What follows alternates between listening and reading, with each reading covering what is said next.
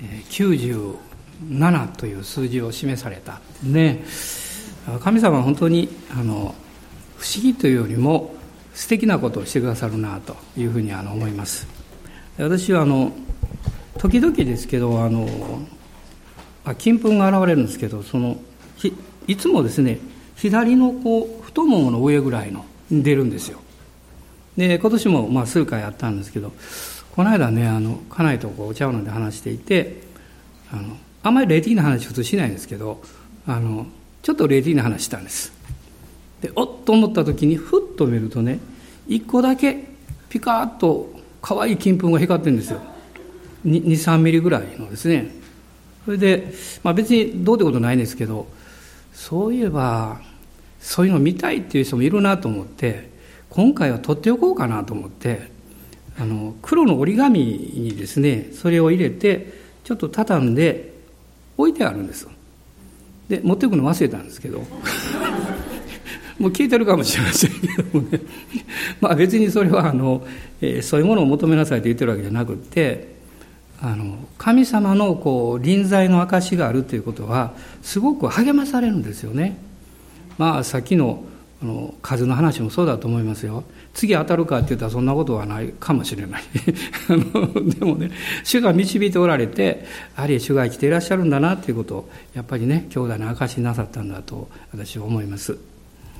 あの、今からもう、えー、随分なると思うんですけど私は東京の方で、えー、ちょうど CPM の集会をしておりましたんでその時に、えー、一人の婦人の方が、えー、そのテープとその十字架と精霊の働きのテープを持ってカリフォルニアに移られました。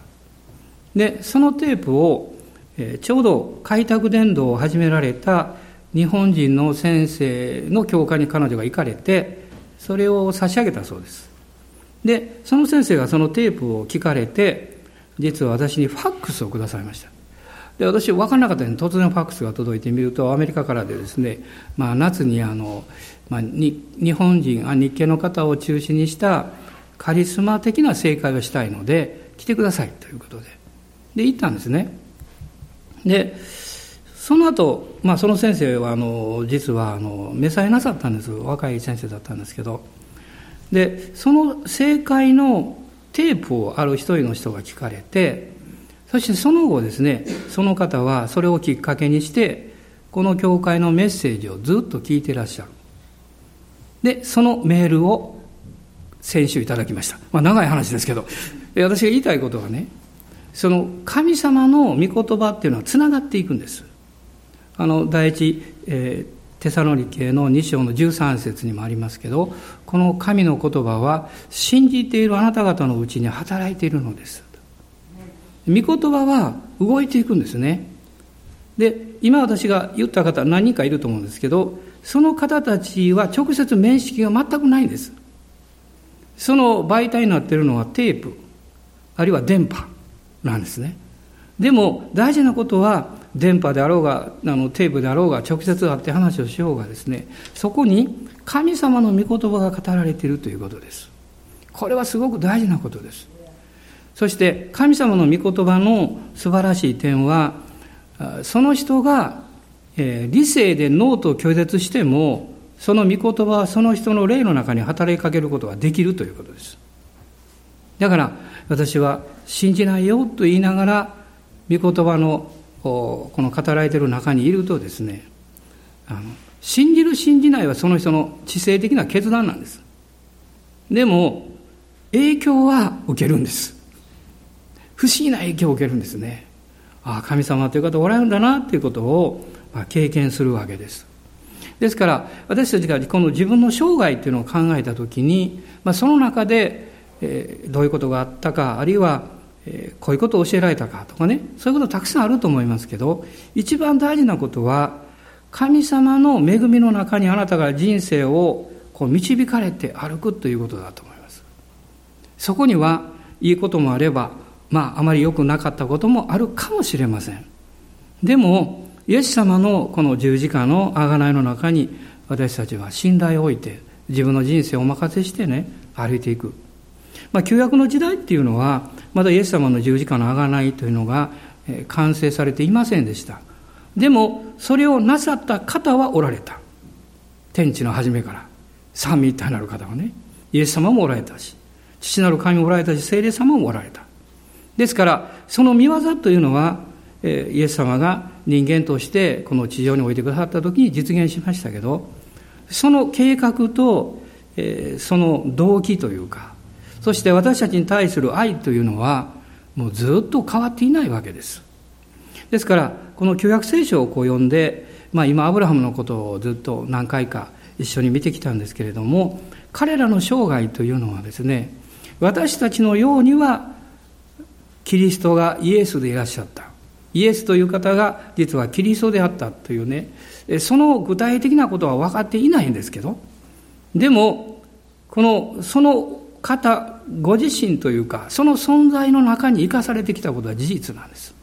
だからアブラムはアブラハムになる前にですね信仰によって義とされています。義とされるっていうのは贖いがなければ通常考えられないですよ。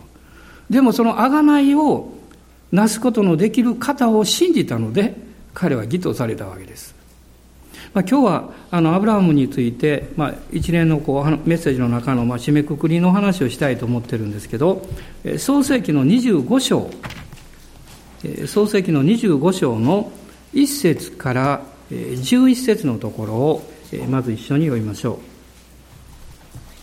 う。創世紀の25章1節から11節です。ちょっと前半カタカナが出ますんで下噛まないように。ゆっくり読んでください。どうぞ。アブラハムはもう一人の妻をめとった。その名はケトラと言った。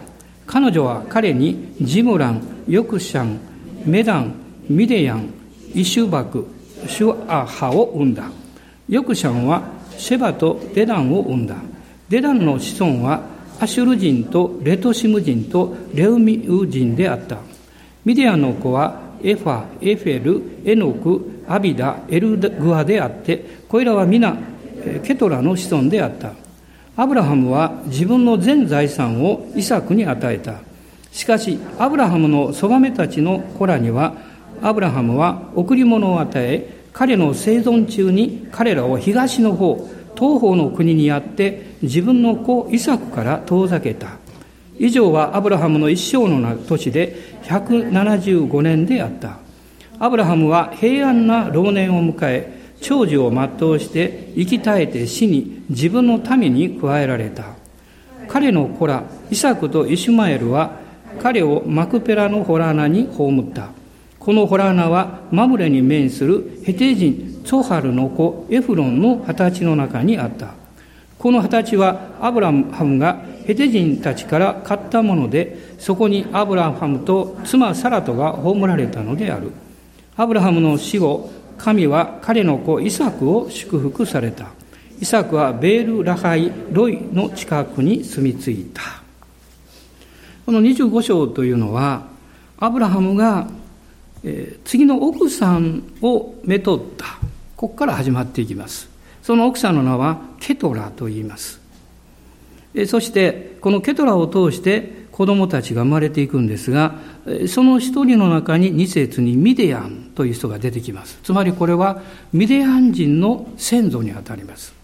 で、モーセがあの荒野に逃げて、そして、えー、そこで彼が住み着いた、え、その人々はミディアン人なんですね。え、あるいは、え、このヨセフが、まあ、その前ですけれども、あの奴隷に売られていきますけどもその対象たちはおそらくミディアン人でしょうでこのところを見るとですねこのアブラハムのについて一つの言葉が出てくるんですけどそれは、えー、7節です。アブラハムの一生という言葉です。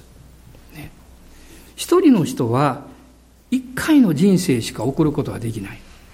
まあそれは当たり前のことなんです。ね。あなたの人生もたった一回。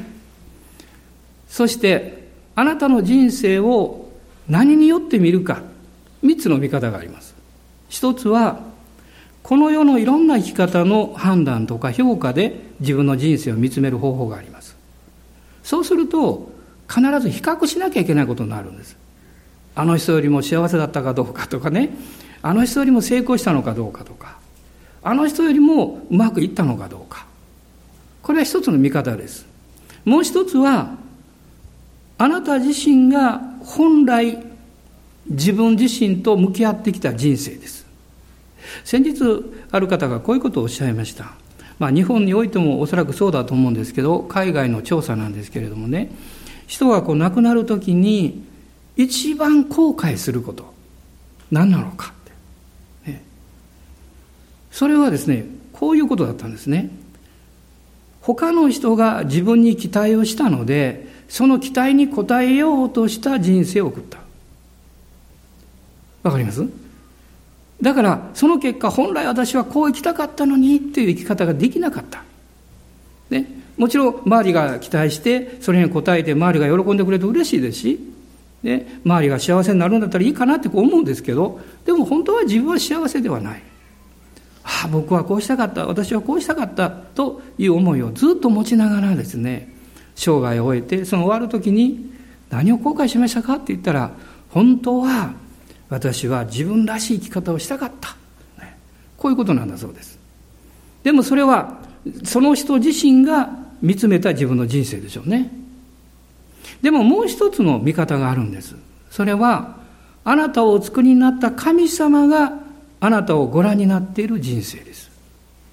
これはこの世の中であなたが自分の人生を評価したり自分で自分の人生を評価する評価の結果とはかなり違います。かなり違います。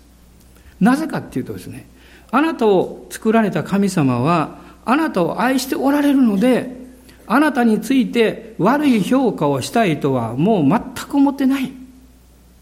むしろあなたが自分の人生についてマイナスの評価をするときに何とかそういう気持ちを拭い去ってあげたい。何とか痛みを取り除いてあげたい。何とか私の人生は幸せだったんだというふうに人生を終えてほしい。これは誠の神様が私たちの人生をご覧になるときに考えておられることです。あなたはなぜそんなこと言えるんですかって言ったらね、簡単なことはですね、私も人の親だからです。だから、同じ考えをします。幸せであってほしいと思います。そして、この神様の前に私たちがどう生きるのかということがとっても大事なわけです。つまりそれは神様を喜ばせようとして生きるんではないということ。神様に何かすごいねと言われるようなクリスチャンとして生きようとしてはいけない。そういうことをするとあなたはきっと後悔します。そうではなくって、あなた本来がそのままでイエス様によって許されている、そして神のことされている、その子供らしく生きようということです。アブラハムっていう人は、まだイエス様が来られるね、2000年も前の人ですよ。でも、アブラハムのここを見ますとですね、えー、ごめんなさい、この前に実は24章にあったんですけどね、神様はアブラハムを、年を重ねるためにね、祝福なさった。そしてこの25章では、8節の中に、平安な老年を迎え、長寿を全うして生き絶えて死にそして自分の民に加えられたとこう書かれています平安な老年を迎えるっていうのはこれは案外難しいみたいですね今あの、えー、まあ年配の方がすごく多いですけど私もその域に入りましてシニアですからねいろんな料金が安くなるという特権もありますまたそういう人々と触れ合う時に何か心を分かち合って話すことができますでも感じることがあるんです。それは多くの人々は、まあ、特に日本だと、まあ、比較的恵まれた環境で、え、食べるものがないんだという方は、まあ、まあ全然いないとは言えないと思いますけど、まあ、ほとんどいないと言ってもいいでしょうねもしそういう方がいたらすぐ助けることできるでしょうこの国であればでも問題はですね食べるものがまああったとしてもあるいはまあなんとか寝る場所があったとしても心の中に平安がないということです逆に言えば、たくさん物を持ち、富を持ち、財を持っている人ほど平安がないんです。年を取っていけばますます不安になります。この財産どうしたらいいんだろうって。誰にね、この、なんというか、継がせていったらいいのか、与えていったらいいのか。ね、その点、平凡なものは幸せですね。そういう悩みがないですからね。アブラハムは神様の前にこの平安なこの老後を迎えていました。で、彼は結婚をし、再婚をして、そして多くの子供たちを産むんですが、しかし、神様から約束された息子はたった一人です。イサクだけです。あなたの人生の中にどういう見方があり、考え方があり、あなたがどういう生き方をしてきたかとしても、神様があなたの人生をご覧になる道筋はたった一つです。イエス・キリストを通してあなたの人生をご覧になるということです。あなたがイエス・キリストを通して逆に神様を見ることができれば、あなたの多くの問題は解決します。全部とは言いません。なぜなら自分が持っている問題があるからです。でもあなたはイエス・キリストを通して神様を見上げ、信頼する生き方をしていったときに、ああ、私の人生はいろんなことがあったけれども、でも、それを受け入れることができる、受け入れていいんだということが分かってきます。それはあなたの罪が許されたからです。あなたを責める者がもうあなたに権利を持たなくなったからです。あなたのうちにあるいろんなわだかまりが拭い去られて、イエス様の知識によって許されたからです。この恵みですね、ここに私たちが信仰に立つということが、生涯、この晩年を迎えるときに最も重要なことです。最も重要なことですよ。まあ、ここにいらっしゃる方は、ほとんどもうイエス様は信じておられると思いますけどね。もしそうでなければ、あるいはこのメッセージを聞いている方で、そういう方がまだおらおられるならばね、もう一秒でも早く、昔代は一刻も早くと言いますけど、ね、はい、イエス様信じます。ね、そう信じてください。あなたの人生は神様の目の前に置かれるときに、それはどんなことがあったとしても、神様あなたを決して裁きません。決してあなたを何か罰を与えるとか、あなたを責めることはなさいません。それを身代わりに全部一人子であるイエス様が受け取ってくださったからです。このイエス様の十字架の贖いによって、あなたは許されて新しい人生を送っていくわけです。アブラハムはこの晩年を迎えた時に彼はそろそろ始めます。自分の生涯の終わりの、まあ、整理をするということですね。いろんなことを片付けていかなきゃいけない。この旧約聖書のアモス書の4章の12節というところに有名な言葉があるんですね。イスラエルよ、あなたの神に合う備えをせよ。私はいつか神様の前に立つ時がやってきます。自分の人生を生産しなきゃいけない時がやってきます。その備えをせよ。実は私はあの今日はね、ちょっと悲しいんですね。えー、まあ悲しいってあの普通の悲しみじゃないんですけどねそれは、えー、昨日の夜連絡をいただきまして一人の姉妹が73歳で天国に帰られました昨日の朝くも膜下出血でその連絡を受けました彼女は私は数回しか会ってません。私が埼玉県に行きますとその集会に新潟から何時間もかけて来てくださいました。つい3月の初めも私が埼玉に行きましたからその時おいでになってました。新潟大雪ですよって言ってスノーシューズでリュックを担いでね、おいでくださってました。まあ突然ですね、えー、昨日の朝天に帰られたという知らせを私はいただいたんです。まあ集会が終わるとあまり少しぐらいしかご挨拶する時がないんですけどね。でも、もう何かこう霊の交わりです。その習慣の中でね。まあ天国に行ったら会えるんですけど、まあそれまで会えないのかなと思うと、えー、何か寂しいというかねそういう気持ちがあるんですでも彼女もこのことを通して私にメッセージメッセージをくださっているように思います。神に合う備えをせよ。今日皆さんどうでしょう？神様にいつでも会える備えができていますか？あなたの人生がそのまま神の前に出されても「アメン」と言えるでしょうか？普通は言えないですね。ああ主よ昨日こういうこと言ってしまいました。こんな失敗しましたってたくさんあります。でも感謝なことにイエス様の流された血潮が私あなたの人生を全部覆ってくださってます。アーメン。感謝します。イエス様の恩知潮によって許されてイエス様のあの十字架の贖いによって私のすべての罪あなたのすべての罪が許されました。この最初の中に私たちの債務証書を塗り消しという言葉があります。債務証書って負債でしょ？私はその声を読んでいてふっと思い出したんですね。イエス様が十字架につけられた時にその十字架の上にあの書かれたサインがありました、ね、ユダヤ人の王とかね。いわゆる。罪状書きなんですけどイエス様の罪状書きは王だったんですよ、ね、これは福音書の中に出てきます。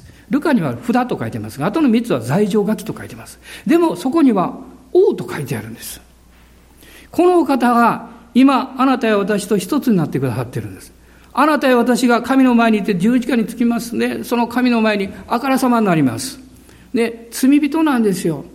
でも、その罪は全部塗り消されてるんです。塗り消されてるんです。あなたが何が、あなたの人生に何があったとしても、何をしたとしても、イエス様によって塗り消されているんです。今私たちは許された神の子として受け入れられています。アブラハムはまだこの旧約の時代において同じ恵みを経験しています。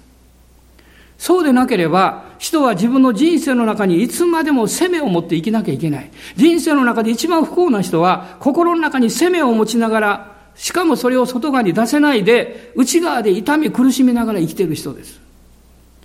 どこかにそれを出さないと幸せになれない。私が教会に行って初めて聞いた言葉今でも残ってます。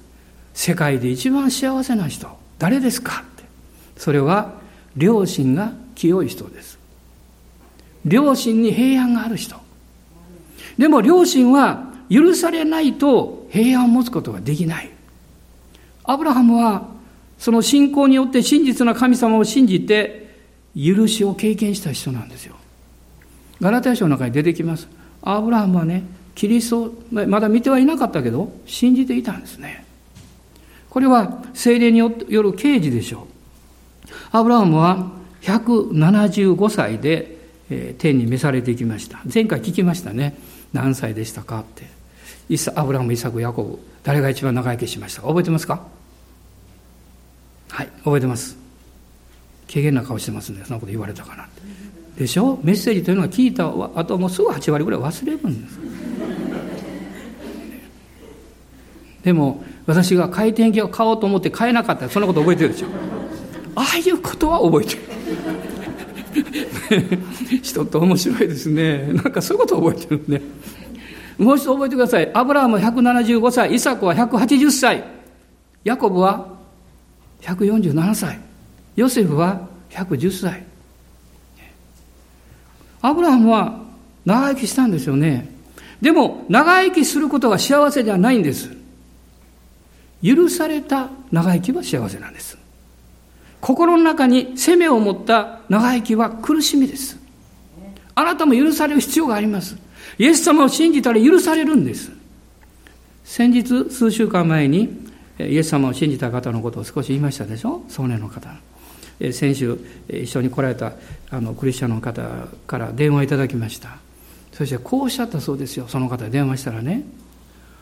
もうあの日から、イエス様を信じた日から、頭の中に湯たんぽみたいなものが入って、ポカポカしてきて、楽になって、夜ぐっすり眠れるようになりました。アーメン感謝します。イエス様の拍手いただきます。罪が許されると平安がやってきます。心喜びが来ます。体も感謝します。だから、そういうこと起こって当然なんですよ。アブラハムの人生は幸いな人生でした。それは周りが見て祝福されたと思えたからではなくって、彼自身が神様が語ってくださったように従ってきてよかったという人生を送れたからです。皆さん、これが鍵なんですよ。あなたが何をしたか何ができるかじゃないんです。あなたに対して神がおっしゃった通りにあなたの人生を歩むことができれば、あなたは幸いです。私はいつもそのことだけを見ています。私は誰に聞かれても同じ答えをします。あなたにとって一番大事なことは誰、何ですかって言われたら、私に語ってくださった主の言葉に従うことです。これが最高の私の仕事です。まあ仕事っていうか生き方です。なぜかというと、そうすれば、主が私の人生も家族の人生も兄弟姉妹の人生もみんな祝福してくださることを知ってるからです。アーメン感謝します。神様はそういう方ですよ。本当に祝福に満ちた方です。アブラハムはそのような生き方をするために通っていかなきゃいけない道がありました。ねまあ、そのことを少し最後にお話したいと思います。一つは古い生き方を脱ぎ捨てるということです。古い生き方を脱ぎ捨てる。今までこだわってきたこと、そういうことを脱ぎ捨てて、神様の語られた御言葉を信頼して歩み出すことです。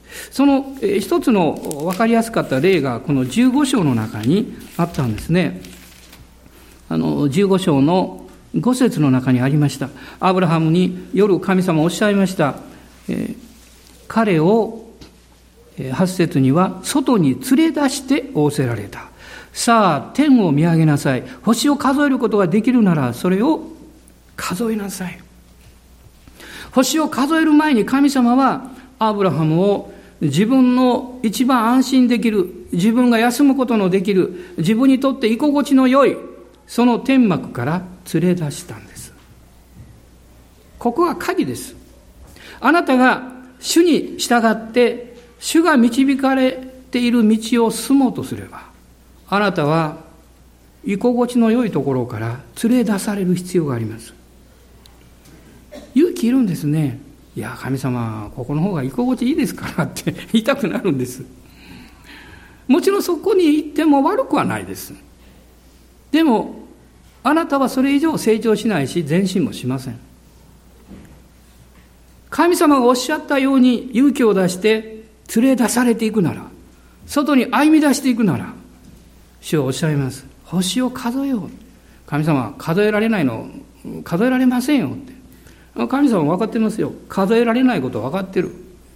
数えられないほど星が多くある。つまり、あなたがいくら計算しても、いくら信じようとしても、尽きないほど私は偉大であるということをあなたが知ればいいということです。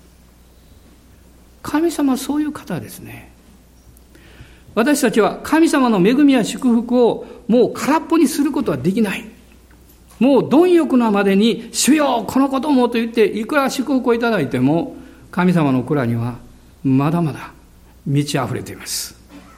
遠慮しないでください。遠慮しないで。大胆に信じて、大胆に信じて従っていくことです。アブラハムはこの古い生き方を脱ぎ捨てたんです。そして、彼が取り扱われた問題があるんです。それは信仰によって歩むということなんですけどね。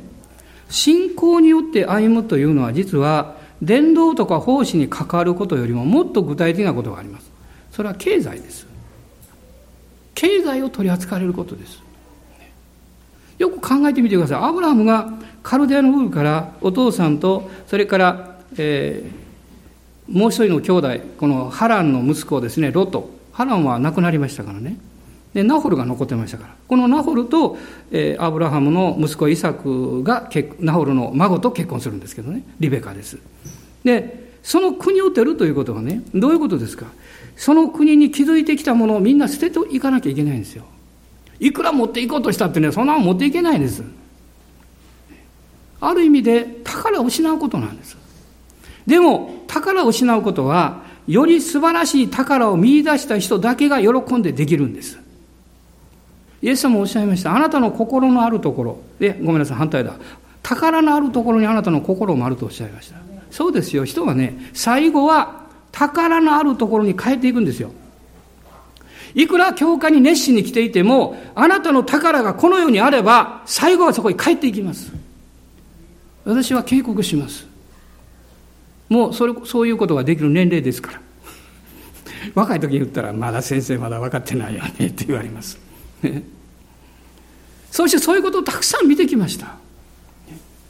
宝のあるところに帰っていきます。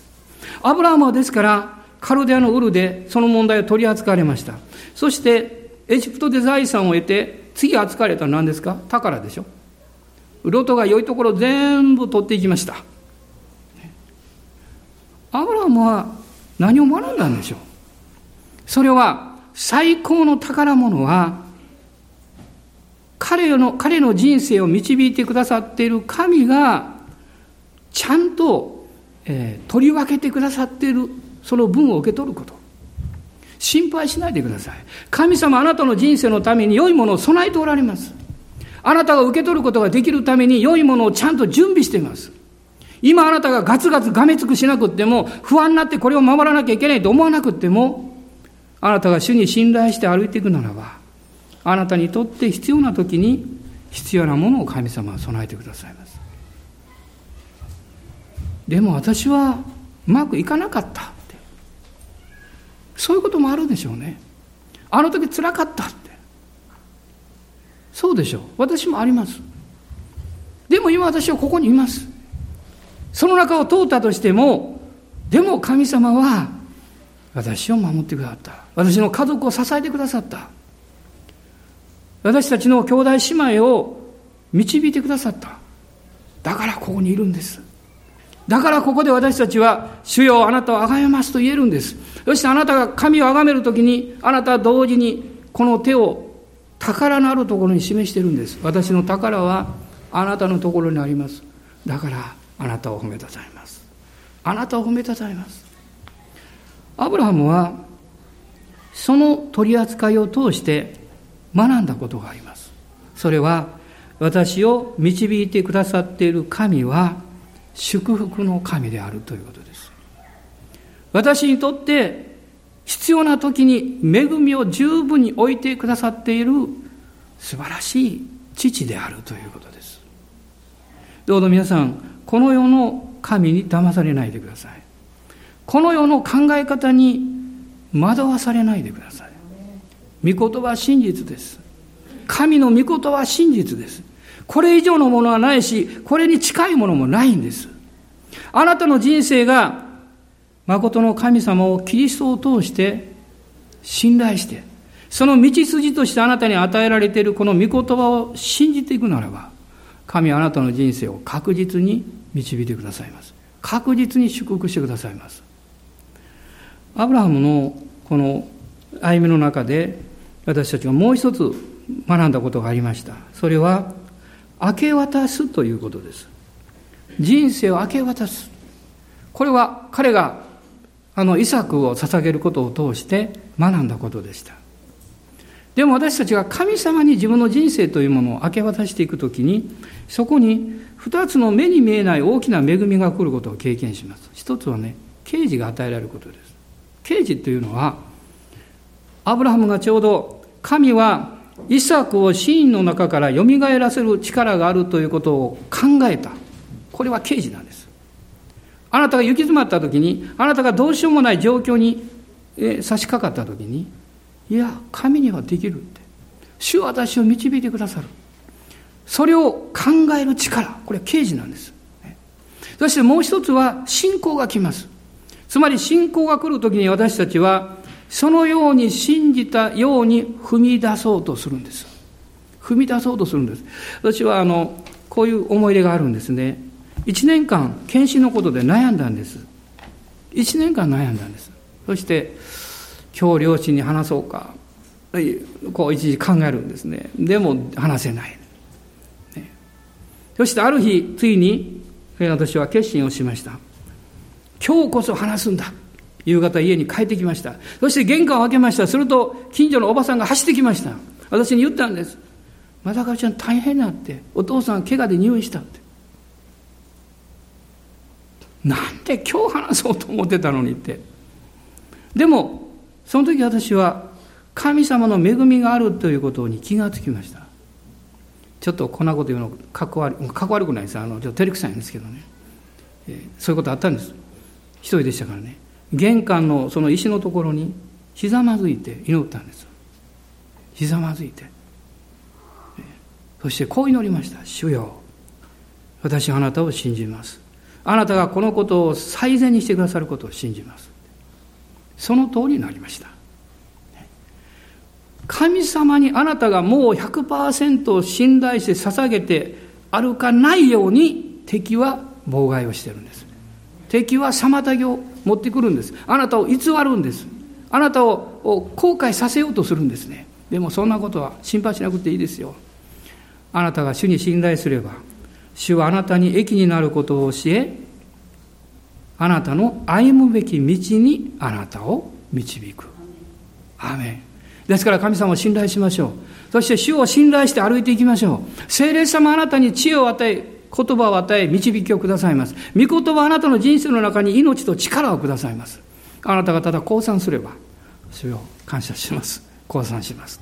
今お立ち上がりください。一緒に降参しましょう。一緒に降参して主に委ねていきましょう。アーメン。感謝します。ハレルヤ感謝します。お主今自由にお祈りください。アーメンハレルヤ。あなたは何を恐れているんでしょうか？あなたが守らなきゃいけないと思ってるということを恐れてるからです。何を躊躇してるんでしょうか？いやもっと確信がなければと思ってるんでしょうか？そうかもしれません。でも信仰とは100%信じられることではありません。不安や恐れや信じられないかもしれないという思いを持ちながらも信じる側に立つことです。信じる側に立って歩み出すことです。ですからあの息子のために祈ったイエス様に言ったお父さんの言葉ですね主よ私を助けてください。私はあなたを信じます。この不信仰な私を助けてくださいと言いました。それはこういう意味です。私があなたを信じられる信仰が保てるように助けてくださいという意味です。自分の力じゃありません。主があなたにその恵みをくださっています。主に委ねましょう。アーメン。感謝します。アーメン。今自由に祈ってください。威厳に祈られても構いません。自由に祈りましょう。アーメン。オーリがハンダラララシャラバラララスカンバラララス。アーメン。アレルヤアレルヤあなたが自分の人生を守ろうとする恐れから自由になってください。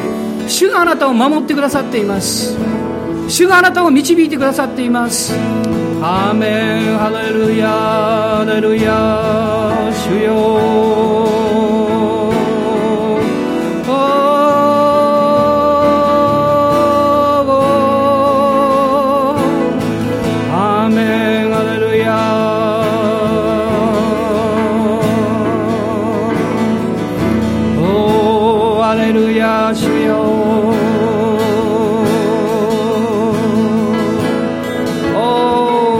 カンダララスカラバガラララスローあなたの思い煩いを主に委ねなさい。あなたの一番心配なことを主に任せなさい。そうすれば全てを任せることができます。あなたの宝を信仰を持って天に積みなさい。おあなたの心はいつまでも天から離れることはないでしょう。おアレルヤメンアレルヤイエス様感謝します。あらゆる恐れや不安よ出ていきなさい。あらゆる疑いよ不信仰よ出ていきなさい。偉大な主はご自身の力を今解放してください。一人一緒に触れてください。一人一緒に語ってください。おおハレルヤ。主が豊かに油注いでください。アメンアメン。Amen, Alleluia.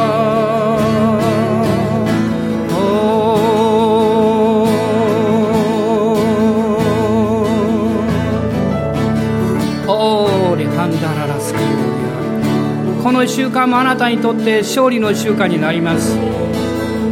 アメンアメン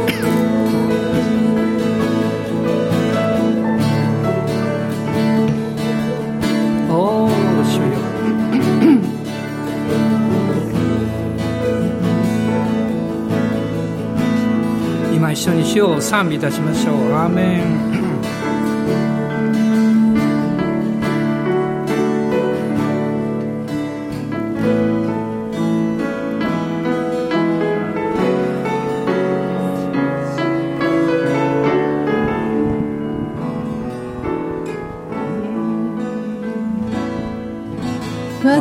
神主よ。見させたまえ。意外なるその計画。の計画です。天が開き光が満ち潮の上にとどまる。救いの御業全地を追い喜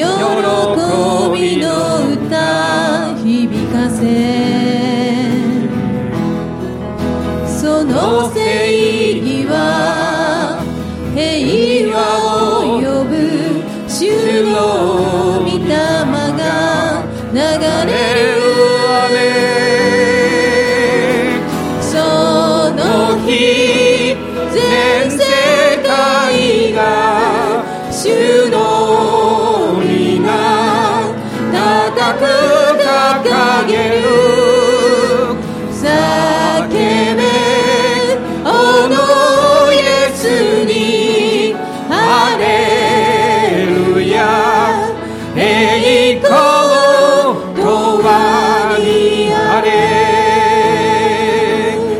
れ皆さん今この賛美の中で初めての方、ね、初めてこういうかも分かりません。イエス様私はあなたを信じますと。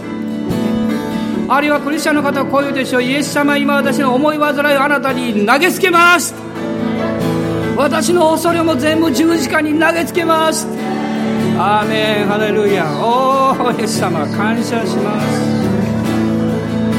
我が神主よ。させたまえ偉大なる。その計画おー主よ天が開き光が満ちシオンの上にとどまる。る。アメン救いの御業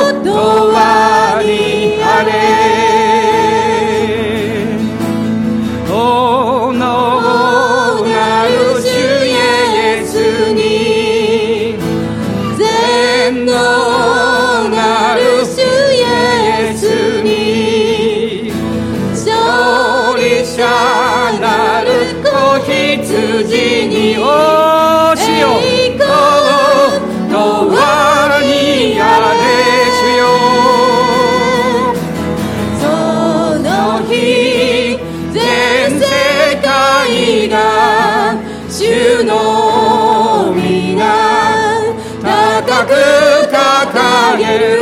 主よ。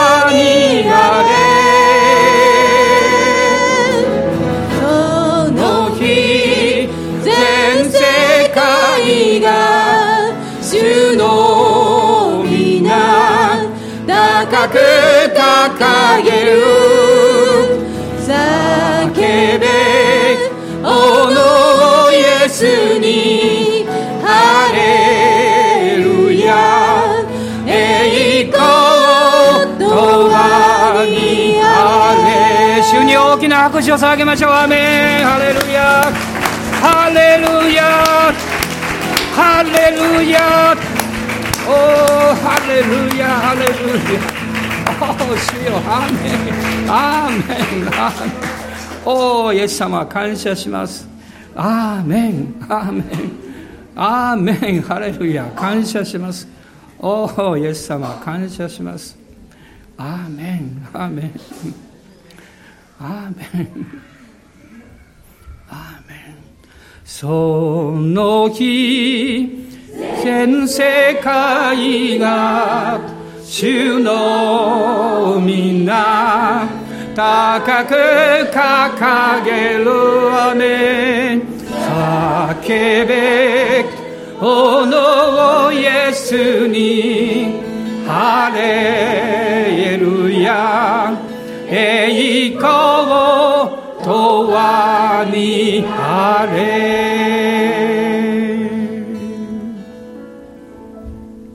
私たちの主イエス・キリストの恵み父なる神のご愛精霊の親しき御交わりが私たち一同と共にこの新しい週一人一人の上に豊かにありますように。アーメン